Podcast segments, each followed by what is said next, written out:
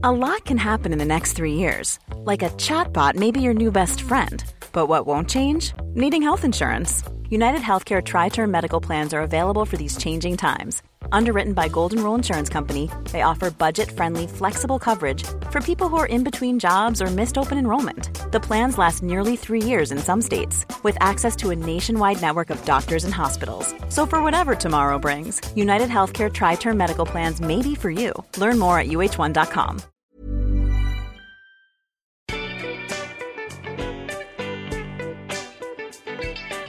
Hi, and welcome to another episode of Sentimental Garbage, the podcast where we talk about the chick lit that made us who we are.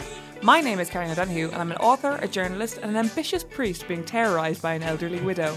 Joining me is author, fellow Caroline, and Ashes of Roses gown, Caroline Kepnes. Hi, Caroline.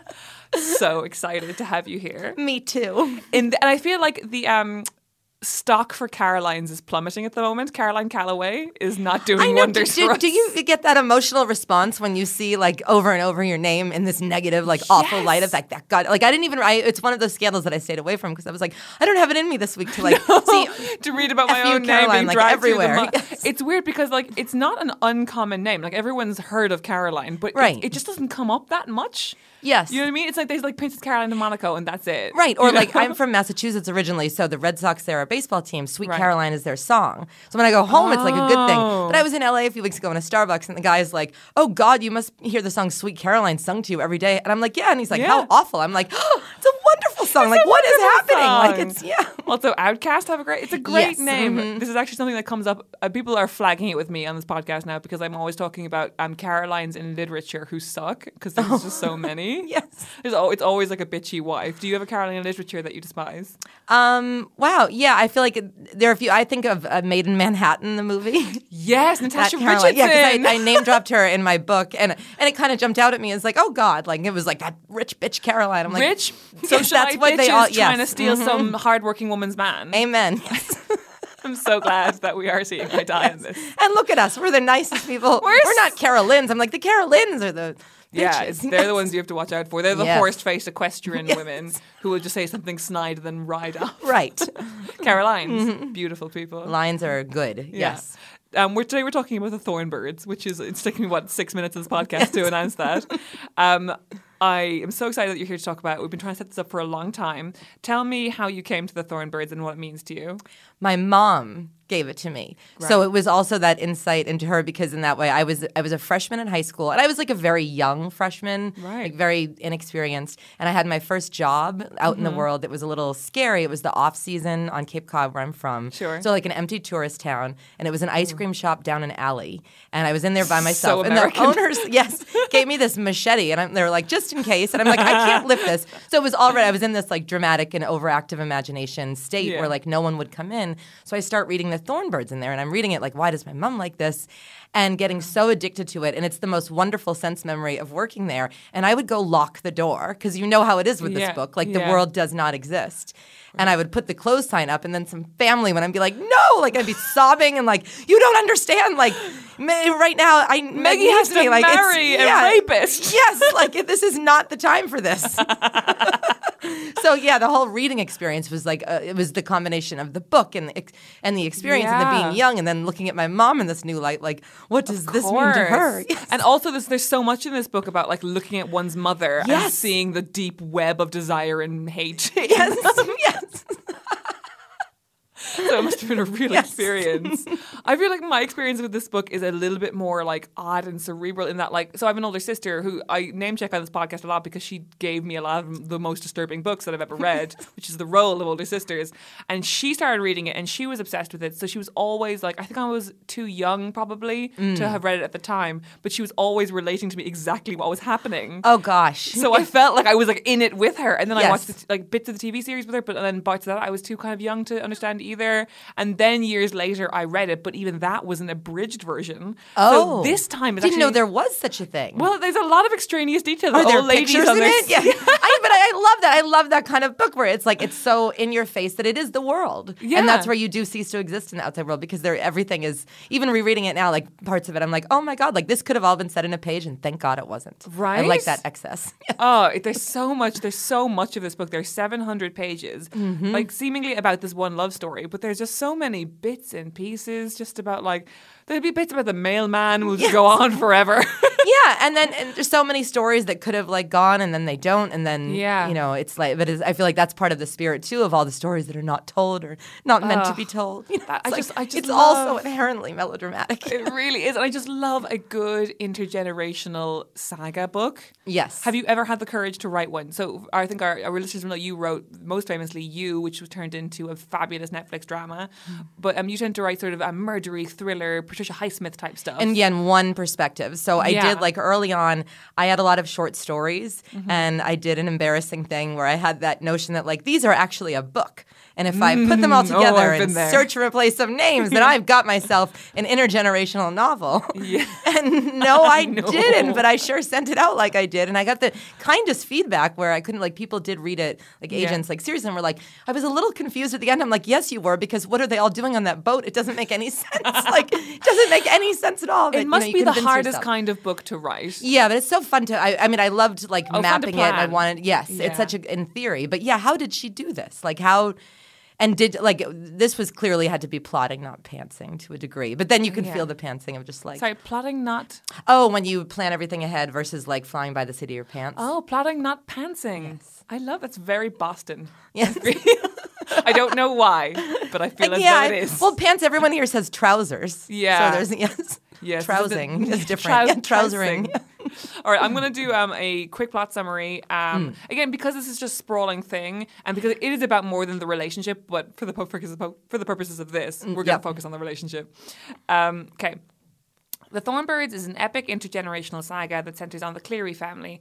The Clearys are an Irish Catholic brood who moved from New Zealand to Australia at the beginning of the 20th century with their large family of sons and only daughter, Meggie. They work and live in Drogheda, a huge estate owned by Paddy Cleary's rich sister, Mary Carson. It is here the Clearys meet Father Ralph de Bricassart, mm. an mm. ambitious young priest who is depending on Mary Carson's patronage to get him out of the outback. However, after Ralph forms a connection with young Meggie, Mary starts a war for Ralph's soul that means him and Meggie are constantly unrequited. I don't know how good a job I did of summing up this book. There's There it is. So many weird Constantly dynamics. unrequited. Yes, it's. I like that every single dynamic is weird and tainted. That's what I loved about it. That Yeah. like it makes you look at every family and wonder, like, you know, what's underneath that. It is the most insane love triangle ever concocted because it's between a celibate Catholic priest, a old woman, and a young child. Yep. Oh, it's so perfect for 2019 times. Yes. it really is. And like we're now in the time of the like post Fleabag of like the the priest being an object of desire again. Right. People are all obsessed with Andrew Scott, but this was the OG priest lust. Oh right? God, yes. Mm. So explain to us the um what you recall of that sort of the dynamic that gets this whole thing started, which is the Mary Carson, Maggie Cleary I mean that. Mar- fight for Ralph. To yeah, like the, there there being this who's so evil and Yeah. has that controlling spirit.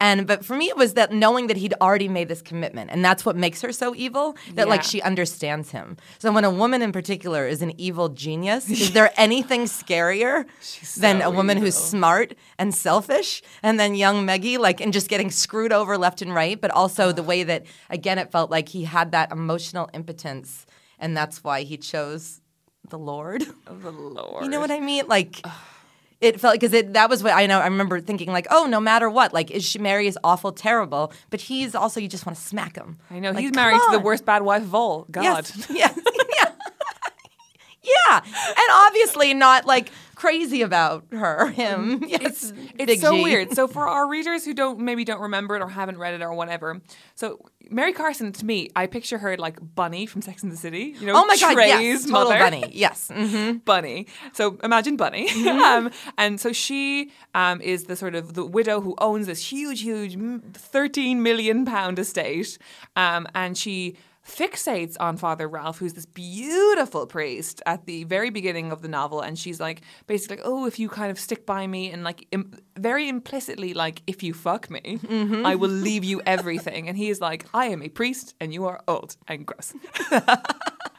and then Horny bunny. horny bunny, um, I don't like Mandarin food. yes, yes. I don't like Mandarin child.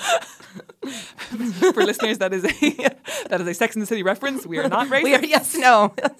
we are quoting bunny. quoting Bunny.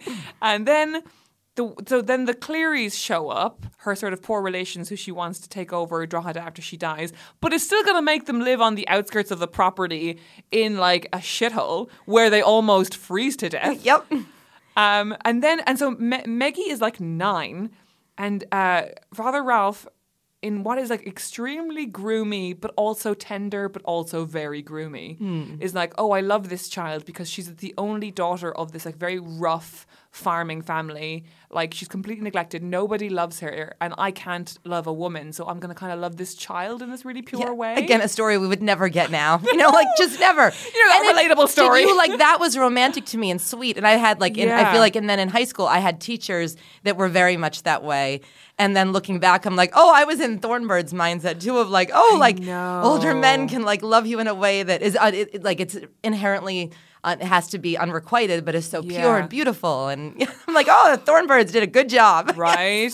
I so I talk about with my friend a lot of like chicken or the egg. Do you know what I mean? It's like Mm-hmm. um I I there's so many books I've read that have this inherently like young young girl older man sort of protege relationship. Between this, I actually recently read um Fire and Hemlock by Diana Wynne Jones, Mm. which is a similar dynamic, um and I, it makes me think like do I find this kind of thing kind of itchy and sort of sexy, and I want to look, read about it and look about it, and like the idea of a woman knowing someone as a child and then growing up into a woman and kind of ensnaring him? Why is that so interesting to me? Is it because literature tells me, or is it because there's something inside my brain that wants it? Yeah, and I, I think it has to do with destiny too. That Yeah. when we're, you know, we all are filled with those ideas about the one and the, the chemistry kind of overriding everything in life. Yeah. So it is like it's it's kind of testing the theory that like if two people are meant to be together, theoretically they could meet when she's three Yeah. and he's you know twenty Which or so which fucked is up. yeah, it's fucked up, but it's but it also has that sweet destiny element to it. Right. So yeah, that's where it didn't to me like when I like this felt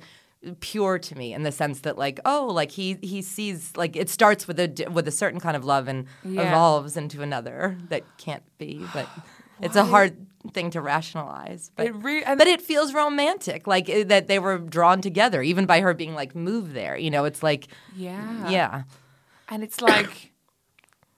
But also, it's weird because the book is always rationalizing it as well. Mm-hmm. Yep. There are some dynamics that are like, ah, and yes, what a natural thing to do. But like everyone in this book knows this dynamic is weird. Yep. And everyone's constantly being like, what's going on with the kid and the priest? right well why not you know And even like Father Ralph de I have to say it like that every time for some reason. I can't ever say it normally.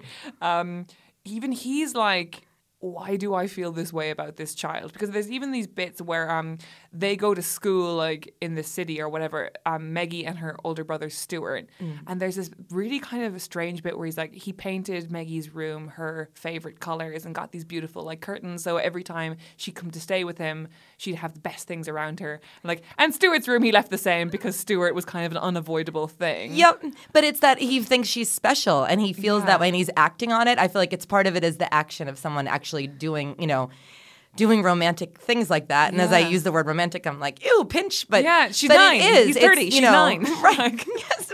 But it is romantic. And also, when you think of his decision that he made, that that was a safe outlet for him in some way, like a safe way to show love to Yeah. a woman. To a, no, not to a woman, to a girl. But to a female thing. Yes. You know? mhm, Yes.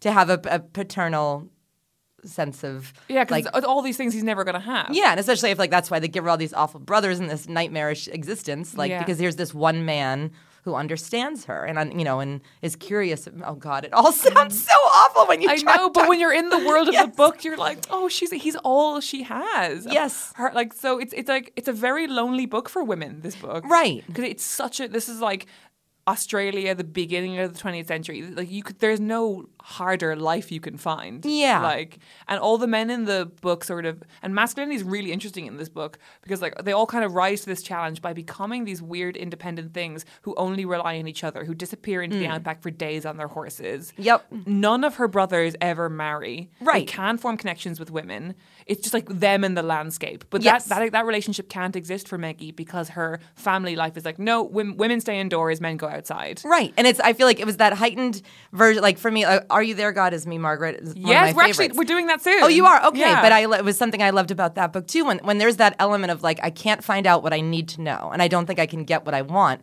and I feel like Yeah. that's what this was for. Like, how could she understand anything about love, about men when the, when they're all the, kind of the same, Yeah. and there's no one for her to bond with, and then to bond with someone who she can't be with, who also can't have that experience. Oh, like it's just it's, It's so painful. devastating. It is devastating, and it makes you believe in the sort of the drama and, and the romance. Mm-hmm. Yeah, and the Romeo thing. and Juliet of it that they cannot, you know, that like the what, what what makes love true is when it doesn't work. Oh, Like I know that's I feel like that's Oh, don't the most that. I know. yes. Well, like look at her marriage, you know, like Oh, her marriage. like I, I guess that's what I liked about it because when you're a kid and you think, oh, I'm supposed to be excited about my wedding day, like Yeah. dream of that. And I was always like more prone to drama. Like I would when I was alone in my bedroom be like, and you get out, like fantasize about my divorce. and then so this was a perfect feast for me of like, see, there it is. Like the marriage is like out of spite, out of you know settling. Like it's just all kind of corrupt and doomed. Yes. so while we're on the marriage, let's talk about the marriage. I know. I feel like I feel like we're so excited. We just keep raking past things, but we'll come back to other yeah, stuff no, we're yeah. It's, I feel like this is how it's going to be because it's just it is the zigzag of of this book. It Mm-hmm. just takes you places. Um, so Maggie, Ralph. Okay, we should go back to Mary Carson actually Yep. because that's the only way we can lead into this. Um, Back to Bunny. so she sort of notices that they have this connection because she is a spider, and um, she writes a will on the eve of like her seventy fifth birthday or whatever. She's basically about to euthanize herself, Right. Which is crazy and a baller move in this case. Yep. She's like, I'm ready to die, Blah, dead. Um, and she writes two wills, one of which she's filed with her lawyer, where it's like, oh, the Clearys inherit everything, I think, and uh, Father Ralph gets nothing. The second she leaves with Ralph, and it's like, basically, you can only only read this after I'm dead, and like you have to decide whether you're going to show them this will or not. Which is they leave everything to the Catholic Church um, under the stewardship of Father Ralph only under the conditions that he is elevated very high in the church. And the Clearys get to live on the land and they make a decent money.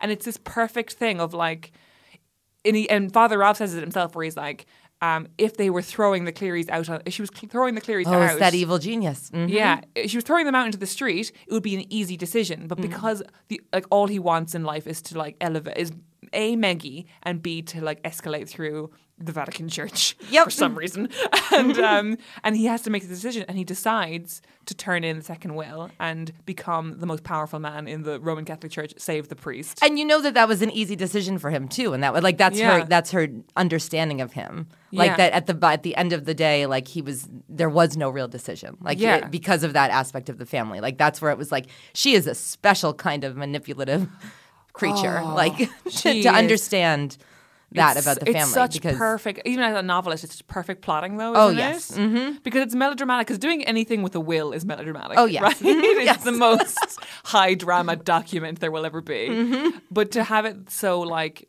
it's not. It's not like oh misery or joy. It's like they're both horrible options. you Right. know?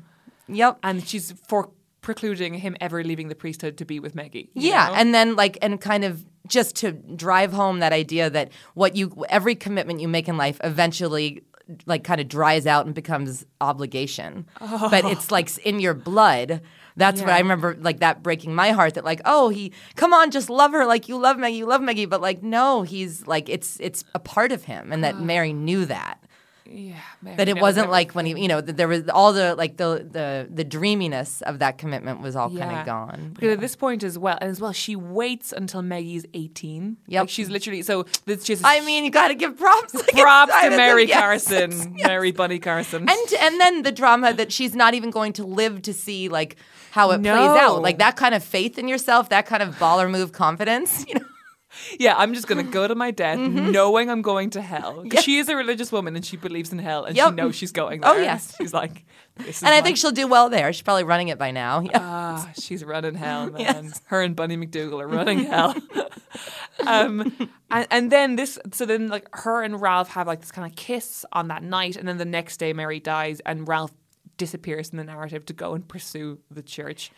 Maggie and what an association built by that, right? The, the I, like the link between like the kiss and the death and the will, Yes. like, all of that together. Kisses Those make are the, death. Yes, like that's that plotting that like, oh my god, that man, like how could he not forever associate those two things? like, Oh, it's just so it's Genius. just such good melodrama. Yes. I read somewhere that um, Germaine Greer called this the best bad book I've ever read, and it really is. Like it's high art, but very bad. Yes. um, and uh, yeah, and so then so Ralph goes away immediately, and then Maggie is just like, well, fuck this. What am I gonna do? She kind of marries the first person she sets eyes on, really, who's this guy called Luke O'Neill. Oh.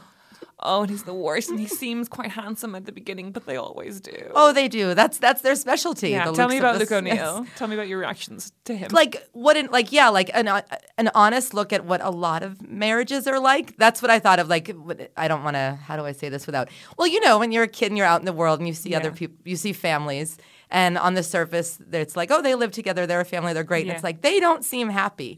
So it was like i feel like it was the first book i read that really like and that was showcased yeah, the origin story not being well we fell in love and we're still So in love and now we have our family. It was like man this is how people certain parents get to be that way Right. you know So it's like, and what's interesting as well is because they're both young, beautiful people, Right. Who meet in a, quite a dashing way on a. Yeah. Ra- they're both on horseback, and it's very like, oh, like, yeah so that can never be and i like that cynicism too that like if people Yeah. are so caught up like if we're focused on their looks then it's that you know then Yeah. something's a little bit off inside the way that like you know the sex is not exactly Oh, wonderful to say the least So they get married, and it's this very like sad wedding, and she won't have, she won't let Ralph know about it because she doesn't want him to conduct the wedding because she's mad at him for choosing Jesus over her, which is fair. i mean yeah um, that jerk yeah they had this like sad wedding. He like M- uh, Maggie has inherited like two thousand pounds, which he basically takes from her, and he says, "Hey, we're gonna leave everyone you know now, and we're gonna go to some random place.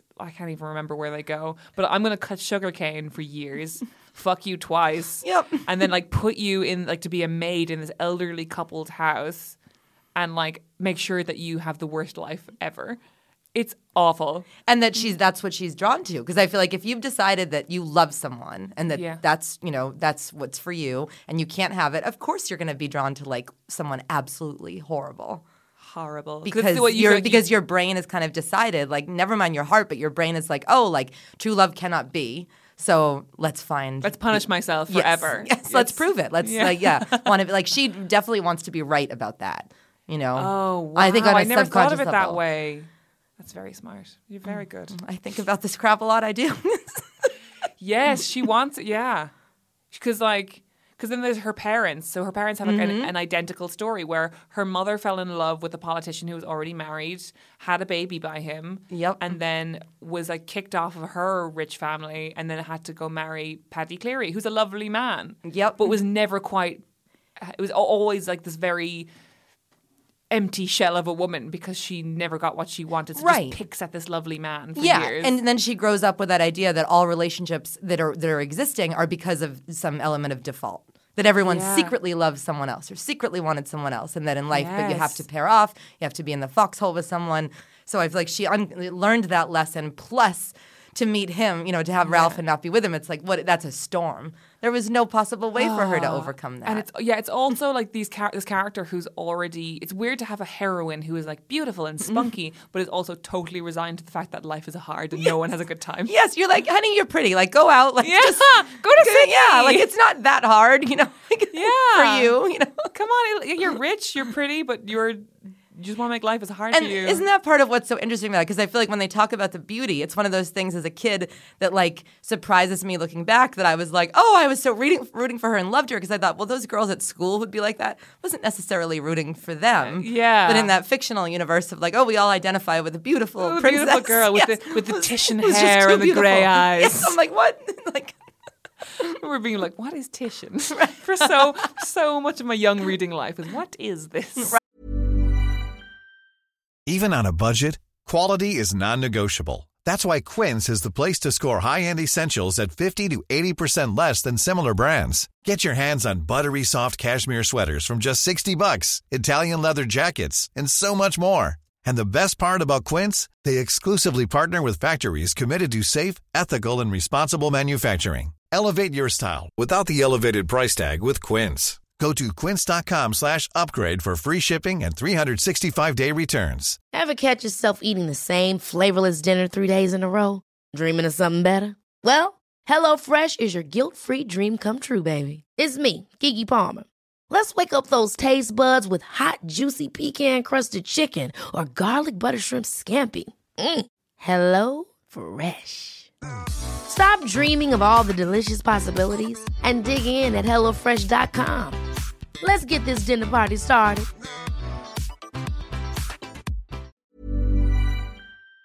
Right. What does Titian? Oh God! And okay, so then God, we're just whizzing through like hundreds of pages of plot as we speak here.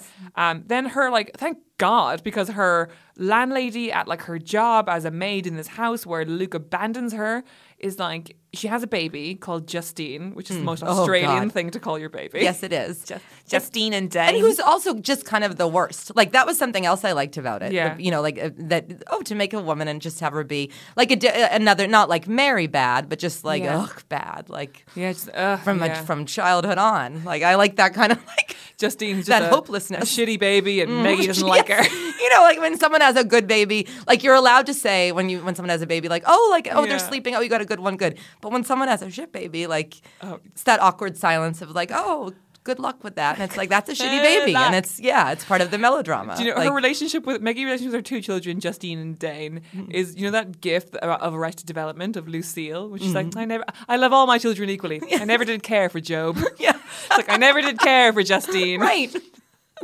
And it's another chicken or egg. Like, was that kid born unlovable because born out of like you know an absence of love? Yes. or did or did she become that way because she wasn't loved and she wasn't wanted and you yeah. know, I, we'll I really feel bad for Justine, man. I know I do but then when she becomes annoying in life Yeah. it's like yeah. I mean in does book life become yeah. hella annoying. yeah. I think it's yeah. So we go from yeah. Oh my god. So we haven't even I know, got to the there's- yeah. my head's Let's- exploding Let's park Justine for a minute. yes yes all right you sit over there like I mean that's Justine's whole life. Am I right? yes Am I right? yes you are I'm having a lot of fun. I just oh me say. too yes. I feel like they're all sitting out there like it's nice It is nice. we're conjuring them yeah. Um. So, um, her her boss at her job is like, girl, like you need to like wash that man right out of your hair. I am going to pay for you to go on holidays. I'm going to take your baby. You're going to Matlock Island, which is like cozy little beach island, where she goes and just hangs out for a week and like, or for a few weeks, I think. it's just a place to be beautiful a place to be beautiful. She just swans around naked and goes swimming every day in her little cottage, and it's oh, it's so good. It's so interior is porn as well. And um, while she's there, she learns to be a person. She's like like on her own, on her own terms for the first time ever, and she's just like. You know what? I'm I'm real mad at that father Ralph because he basically like manipulated me into loving him from the age of nine and ruined my life. And fuck that guy. And on day ten he shows up. Yep, isn't that's because they know like that's one of the best aspects of the book. I feel Yeah. like men feel those things. I feel like they do. Mm-hmm. That's true, though. Yep. Like the minute you're over a dude, and then just like, oh, there he is. Yeah, when they talk about women intuition so much, I'm like, I well, I think the difference is that we know that we have it and we're in touch with that, but with Yeah. men, they don't necessarily overall aren't as aware of it, but they just act on it. Yeah. So they do have it, but let's not let them know. You know? That's a real thing in this book of like, there's like lots of like women characters being like, "Ugh, men don't know what they want. Right, and like- yet, no, they do. and They're getting it. You know. Yeah. So Father Ralph shows up, and it's so oh. good. yes, I. Uh, because because she's just like furious at him, but also loves him, and she's just like, "Do you want a tea?" And it's my Australian accent. Miggy, do you want a tea? And she's like boils the kettle, and then they're just like staring at each other, and then they just get off with each other, and then it's just a blur of sex, of like Oh, not, is it? Not very well written sex, I have to say, but like you're waiting for it for so long that you're like, "Oh, I'll take anything." you Oh yes, it's like pizza. You know, it's Yeah. there. It's it's late. It's cold. It's not the best, but like you eat it all. Yeah. Mm-hmm. And then they spend like four or five days just in this cottage, like banging and swimming. and we see almost none of it. You know, it's very like Wuthering Heights. You know, when we never really see Cathy and Heathcliff together, we just know they are together. Hmm. That's a good point. Yes. So it's like we never get. to And after all of this explicit, you know, like detail and all these Yeah. pages, it's an interesting choice. It's a choice to kind of. It's almost like she wants to give them their privacy. Yes. or like she can't like imagine what two people do when they're in love with each other because Colleen McCullough, not a nice lady. I did No. some research. I yeah. Oh, so I, and what a I mean, wow, to read about her. What an awful thing. Yeah. But She, okay, so she was a brain doctor. Of course. Yes. she was like a proper, like she had a really horrible upbringing, similar to Maggie's, quite neglectful parents in the outback, and then she went to Yale to be a brain doctor. Right, and which- then one of her colleagues got rich writing love story, and then she was like, "Oh, just write like a, a failed." Tragic love story, money, and then that happened, and then she was resentful of her success forever, and just she was just a real, a real bitch. yes. Mm-hmm. Makes it like Mary. Yeah. Yeah. Yes. She really became Mary. I think she that- hated the TV show. Yep. I think that's why she was probably so good with Mary. Like, because that was in her. And maybe, uh, okay, so yeah, go, like, that explains also why she can't write that part of the book that is like this ultimate consummate you're passion, waiting to- for. Because to write that and have that be in vivid detail would be to believe in it. And it's like ultimately she doesn't really believe in it because we don't. Yeah. doesn't. It's an. It's like that feels like it's like a plot point, not a. You know, it ain't James Joyce. You know, like it's not that like swooning like oh my god. It's just like yep. I know. They're getting what they want. so Yeah. For all of that florid language, like all the drama and the build up. and- Yeah. So yeah, it makes So sense that she, the, she writes the dark in more detail than the. And it's such love. a it's such a fuck you to your audience. To Oh, sort of yes. be like 350 pages of will they won't they, and then they do, and it's kind of like two pages. And you're like, how dare you? He's a mean lady He's a mean lady. Ugh, trying and to out Mary Mary. Yeah. And then like um Ralph has to go back to Rome. And but she's already got his baby. Yep. which is weird because there's this whole thing in this book with like women taking babies from men. Yes. And that's very much the language. It's kind of like the reverse. You know how like generally the language around women being like impregnated is like, oh, and he had her and he mm-hmm. put his thing in her and mm-hmm. the seed, mm-hmm. how it grew. Planted. Yes, Yeah, she's the field, and now yes. But the language around pregnancy in this book is like, I snatched the seed and now it's mine. Yes. and that's insight into her, like maybe the, the neurological part of her outlook on life. That like that's what women do. They steal, you know, they trick Yeah. him, get that baby.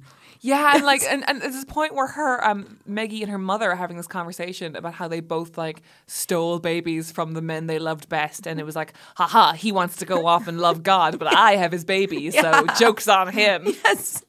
And then the baby is such a token and such a game piece and a chess piece and all of Yeah. that. And that's what I think that's the other layer of it that I love that like the, the, the comfort she has with this like like the meaning of the baby and not the love of the baby or like the Yeah. it's not like oh oh he's in here it's like ha yeah it's that last Yeah. act like finger snap yeah, it- it's very. And there's a lots of people being like, "Fuck you, God." Do you know what I mean? You think you can steal Ralph from me, but I've stolen a baby from him. It's like she's doing a pact with the fairy queen or something. You know? Mhm. Well, when you have a love triangle with God, like that's the way it goes, you know. Like, and then when you think, like, yeah, that, oh, the God of it all. Like, well, if you believe in God and think that God has something to do with making the baby, then it's like, well, God blessed this baby or like allowed this baby. So what do you make of that? And that's kind of the lingo around it because it's And very much like Dane's the best baby there ever Oh, was. I know. Yes, and, then, and that makes you feel bad for you know a little old in the corner Justine, but at the same time, like everyone born out of tragedy is like more special. Yeah, I wish I was born out of tragedy. I know I wasn't either, but here we are. Here we are. Just, we can dream. but yeah, my mother's father was a teacher, and he, my my grandmother was a student, and she was Oh. his second wife. hello. Yes, it was a thing where like he had not had her, you know, like she was a student in his class, and then sometime later, Oh, I know, a second, she was a second Love wife. it. Yes. I just I would love to know why I I can never be fully disgusted by these stories. I'm just like, ooh. I know, me neither. I because they're they're intriguing. It's like it, also, I guess if someone had to work for something or sweat over it, it's like it has a little more weight Yeah. to it. You know, Yeah. As opposed to like a New York Times. Look, they met.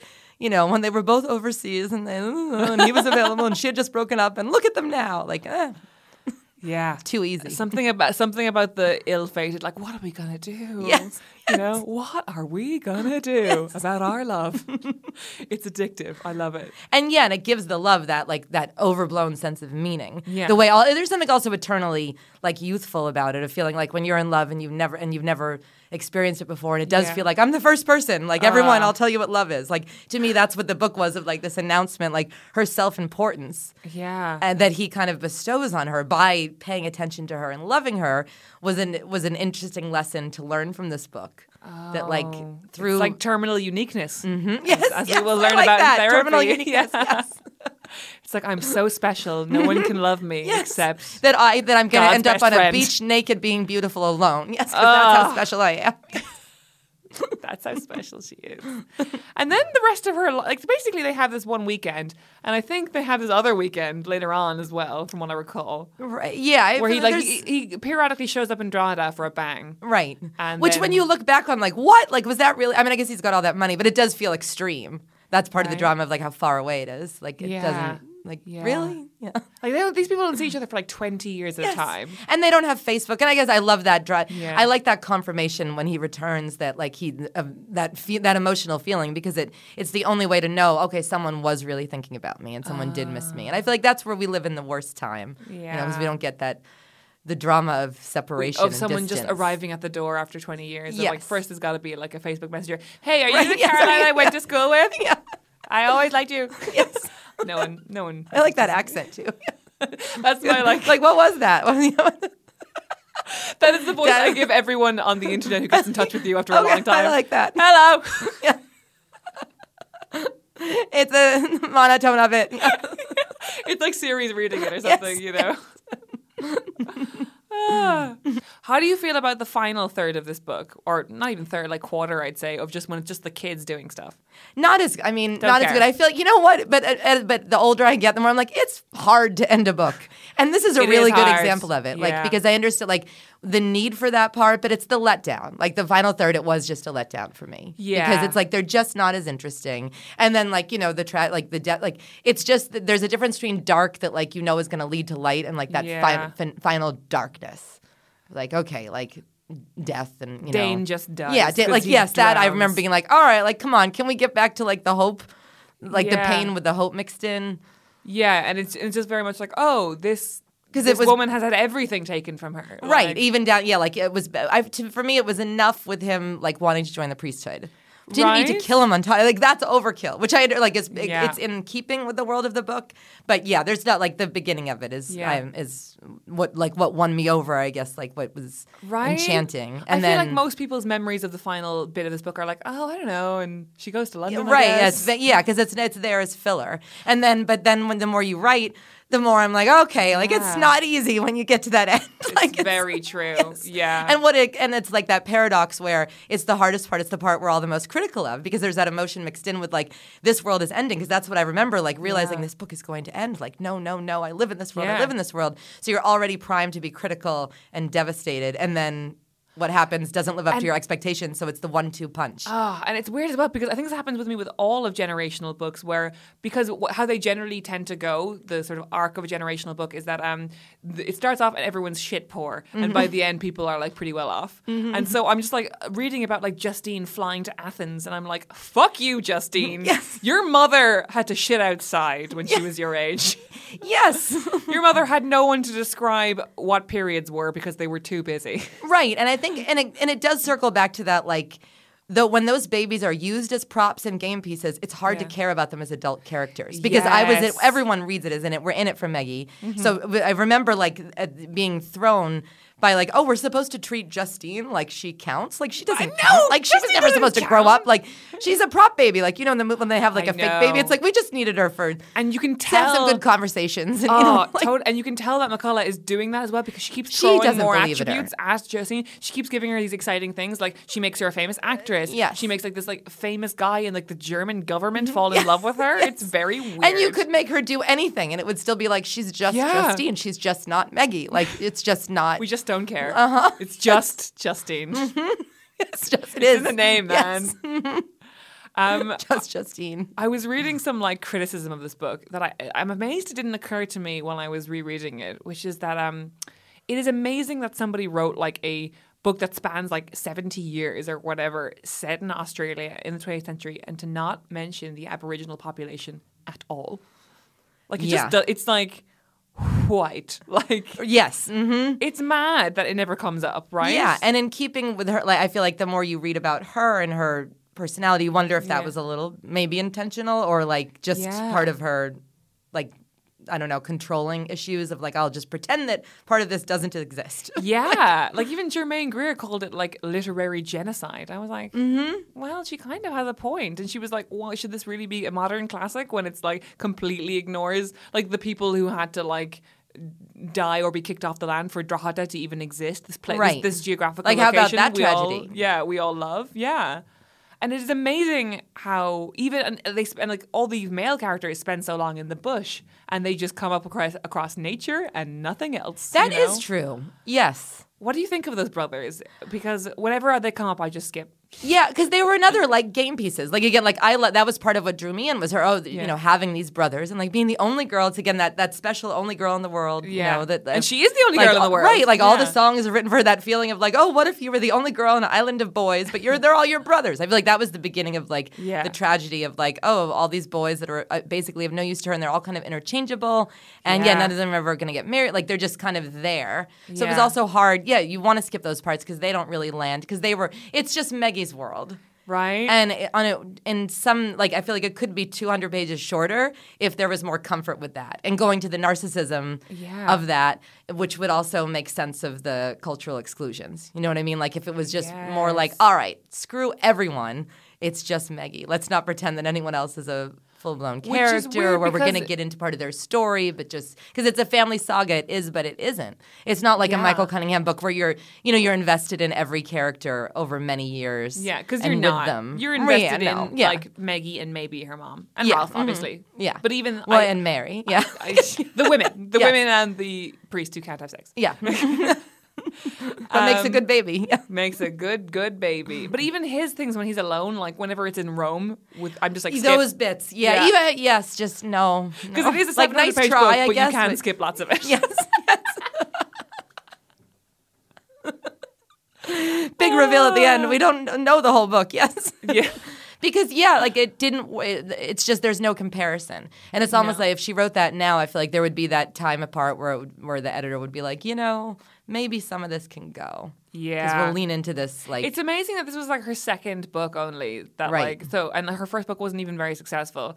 Like that, her editors like were they just like not as like they I- care less back you know, then? on some level, I'm like, think about all that paper, all that handwork. Like, it is what fascinates me about you know Yeah. older times. That I'm like, I mean, I write on my phone a lot, like, it- Yeah, yeah, where you can delete and erase so easily. Can you imagine being that editor and getting this?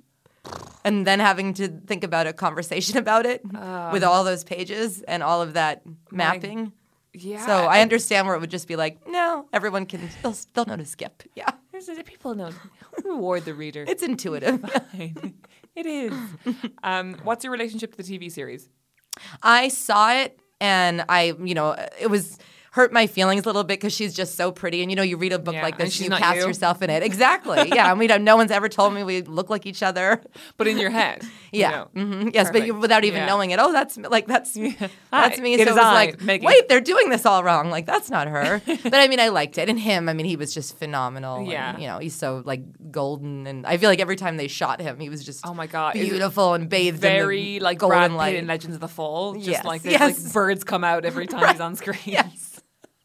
If you were like recast redoing it today, Oh. do you think first of all, two prong question. Mm. Do you think it would work because do you think people have enough um, understanding of like a priest's role in society? Yeah, I mean, I I think I don't think right now, just because of Yeah. where we are right now with, with you know with all of the we're in the like the darkest time with all of that to me, where it's all been exposed. Like it's been exposed for so long, but I feel Yeah. like we're like Scar tissue has not formed yet. you yeah, know? no. And it's like, and it also would, I'm sure someone would feel like, oh, they're choosing to like romanticize a priest right now. And also Yeah. because it's a heterosexual relationship and we think of them as molesting little boys. And because they met when she's so uh, young. Yeah, so It would, to me, there would be a stigma. It would be a whole thing. Like, I still think it's Oh, it a would be beautiful like Think story. Piece Central, it would wouldn't be, oh my God, there would be think pieces. And then there, yeah, I hate it. Oh, it would be. It would Yes. suck. But It even really so, who would. would you cast? right, yes. It would suck bad, but who would you Yes. cast? Like if we could get in the time machine, a young Jennifer Grey. Because that's kind of how I picture of Dirty Dancing Oh, Jennifer Grey. beautiful. Like before Nose Job. Had that yeah. she has that like I guess that's what I like had projected onto her of that like Mm. not no matter how much there was about the beauty of feeling like it was more about her quirkiness. Kind of a cultishness to yeah, her. Yeah. Yes. hmm That's a good one. And as long as and uh, yeah, so a, a Dirty Dancing. I mean Patrick Swayze Yeah. had that because you would need someone who has that ethereal quality. Yes. And that and God that you would believe that they were going to the priesthood. And I feel like there are a lot of actors that I love, but Chris. You- Pratt ain't joining no priesthood. You know I what I mean? thinking, you like, couldn't just throw in one of the Chris's, could you? yes. You absolutely could not. like Ryan Chris Pine, perhaps. I was gonna say Chris Pine Pine. is the most Yep. self- soulful of the Pine- I would kind of believe that. Yes. And uh, um, you know, Ryan Gosling.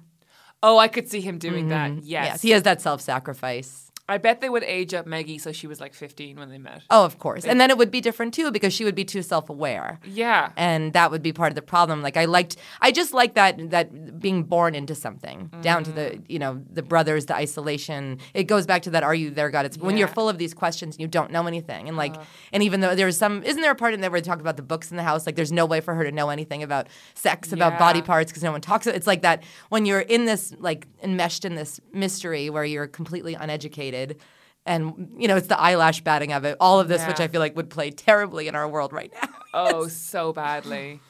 Oh, but I, I kind of love the garbage fire of it. I know. when yes, Oh, there's definitely going to be like a Greta Gerwig's Thorn Birds. yes, yes, yes. hmm I look forward to that. And maybe they, they, she could be twelve. Maybe that would be like a happy How we're negotiating what's Yeah, like a yeah. still a child, but Mm-hmm. not too perverted. Right, like just get that first period, you know, in there. Yes. What a weird place to end this. I know. As soon as that was out of my mouth, I'm Let's like, not oh. end it there. Instead, you're going to tell me about your incredible work, and you've got a, a new book out that's quite different to your previous stuff. You're kind of edging into the supernatural, which I'm very excited for. you. Yeah, a little twist that. of it. It's one of those unrequited love stories. It was part of my like I wrote it when I was in my to me the craziest mentally craziest year of my life, which was hmm. 38, 39 mm-hmm. and hyper analyzing everything. Whereas to me turning 30 was like a lighthearted blast of like where should I have the party? and turning 40 for whatever reason, and I'd had friends go through it who had told me, but it's kind of you know, you're like, "Oh, I'll be different." Yeah. And it was this quiet internal like taking stock, retracing every step, like thinking mm-hmm. about everything. I joined a gym. I became a gym person. I have recently joined. Oh, you gym. did? I'm Okay. turning 30 this year. and uh, Oh, I- so, yep, that's how it Yeah, works. That's yeah. how it works. You turn a whole age and then you join a 31. Oh, I haven't been there in 10 months. Yes. and so yeah, it's a it's a love story about kids that get separated and they're kind of in their identity the best part of themselves they can only reach through being together, but then they have to like figure out how to be good on their own and they're not so good at it. Oh. Yes. So it's yeah, it's it's not unthornbirdsy. Oh, and then my first two books are You and Hidden Bodies and You is the Netflix series and I just finished writing a third Joe book. Oh wow. And he's another one who never quite gets what he wants. I mean, ah, Love it. Loving your work and mm. loving meeting you today. You too. This This has is so long in the making. I'm so happy. Right? This Yes. is like the most fun I've ever had with a total stranger yeah, yeah. without paying them.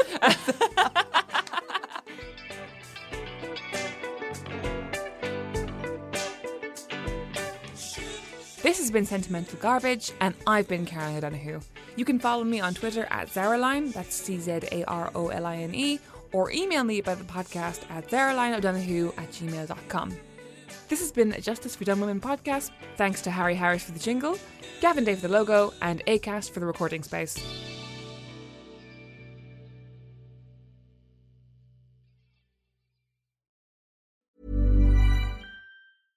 Ever catch yourself eating the same flavorless dinner three days in a row?